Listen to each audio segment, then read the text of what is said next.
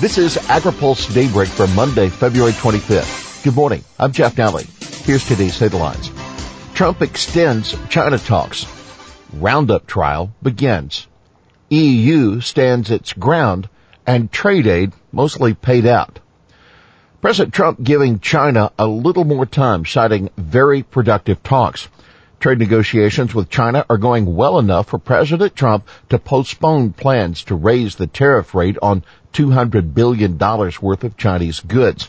Trump said in a Twitter feed yesterday, I'm pleased to report that the U.S. has made substantial progress on our trade talks with China on important structural issues, including intellectual property protection, technology transfer, agriculture, services, currency, and many other issues.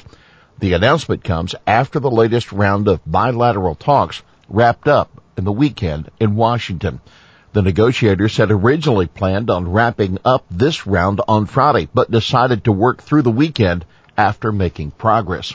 Plans are now being made for a meeting between President Trump and Chinese President Xi Jinping at Mar-a-Lago to finalize a deal. Treasury Secretary Steve Mnuchin said Friday a meeting could be next month. Roundup case opens in federal court. A closely watched jury trial over whether exposure to Roundup caused a California man's non-Hodgkin's lymphoma begins today in federal court in San Francisco. U.S. District Judge Vincent Chhabria has split the trial into two parts.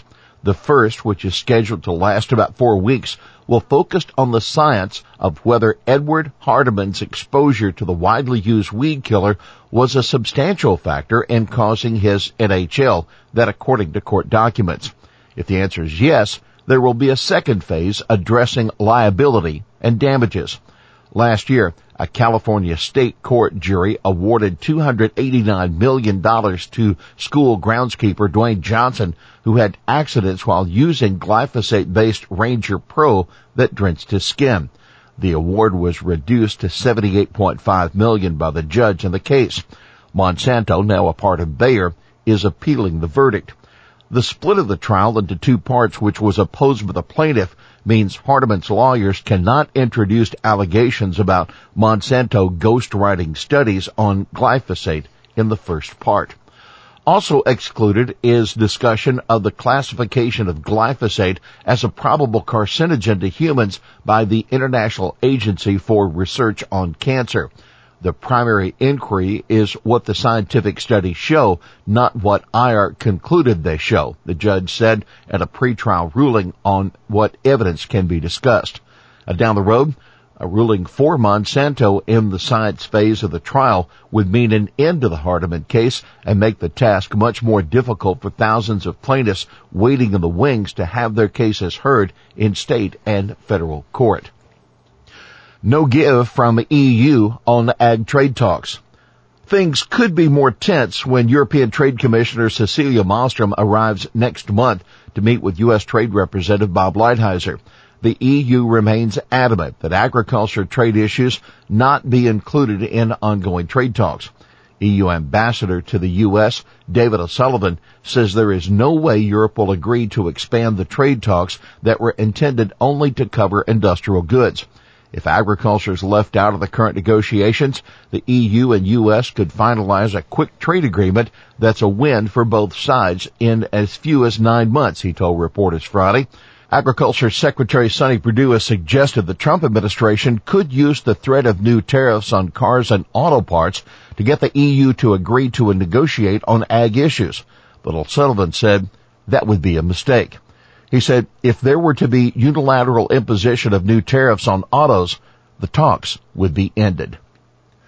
Now don't miss this. Canadian Ag Minister Lawrence MacAulay sat down for an AgriPulse open mic interview with Spencer Chase. The two discussed the implications of the U.S. Mexico-Canada trade agreement for his country's dairy sector. Trade assistance funding mostly dispersed. Most of the trade assistance money offered by the Trump administration to offset the impact of the president's trade disputes has now been dispersed to producers.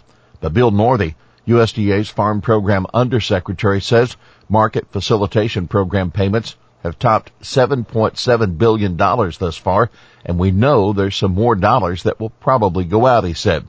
Speaking at the USDA's Ag Outlook Forum, he said the sign-up deadline, which was extended due to the recent government shutdown, is passed, but producers still have until the beginning of May to submit their production.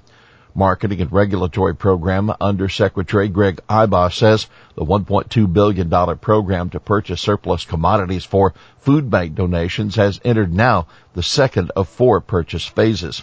So far, more than 10,000 loads of food have been delivered at a cost of nearly $430 million.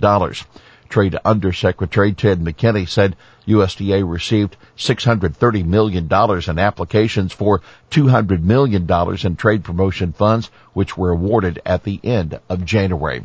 Now keep in mind, Northey said the $12 billion price tag of the program should serve as an incentive to wrap up the trade talks with China and enact the USMCA.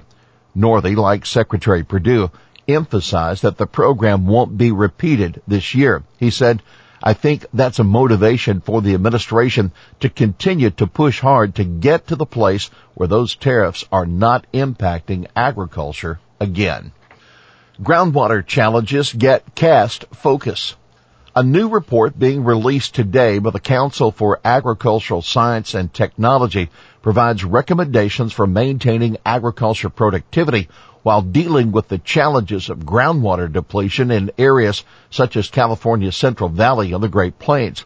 The report says policymakers need to fully assess the consequences of groundwater depletion while also promoting a number of measures to prevent it, including the installation of more efficient irrigation systems, the development of crops that require less water, and the implementation of economic incentives that promote water conservation. The report will be presented at Capitol Hill briefings this afternoon and tomorrow at the American Farm Bureau Federation's DC headquarters. Well, here's today's He Said It.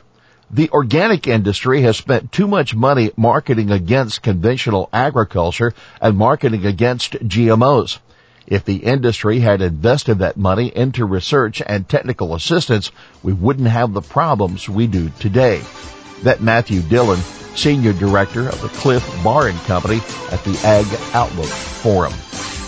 Well, that's Daybreak for this Monday, February 25th. AgriPulse Daybreak is brought to you by the United Soybean Board. For the latest news out of Washington, D.C., visit agripulse.com. For AgriPulse Daybreak, I'm Jeff Nalley.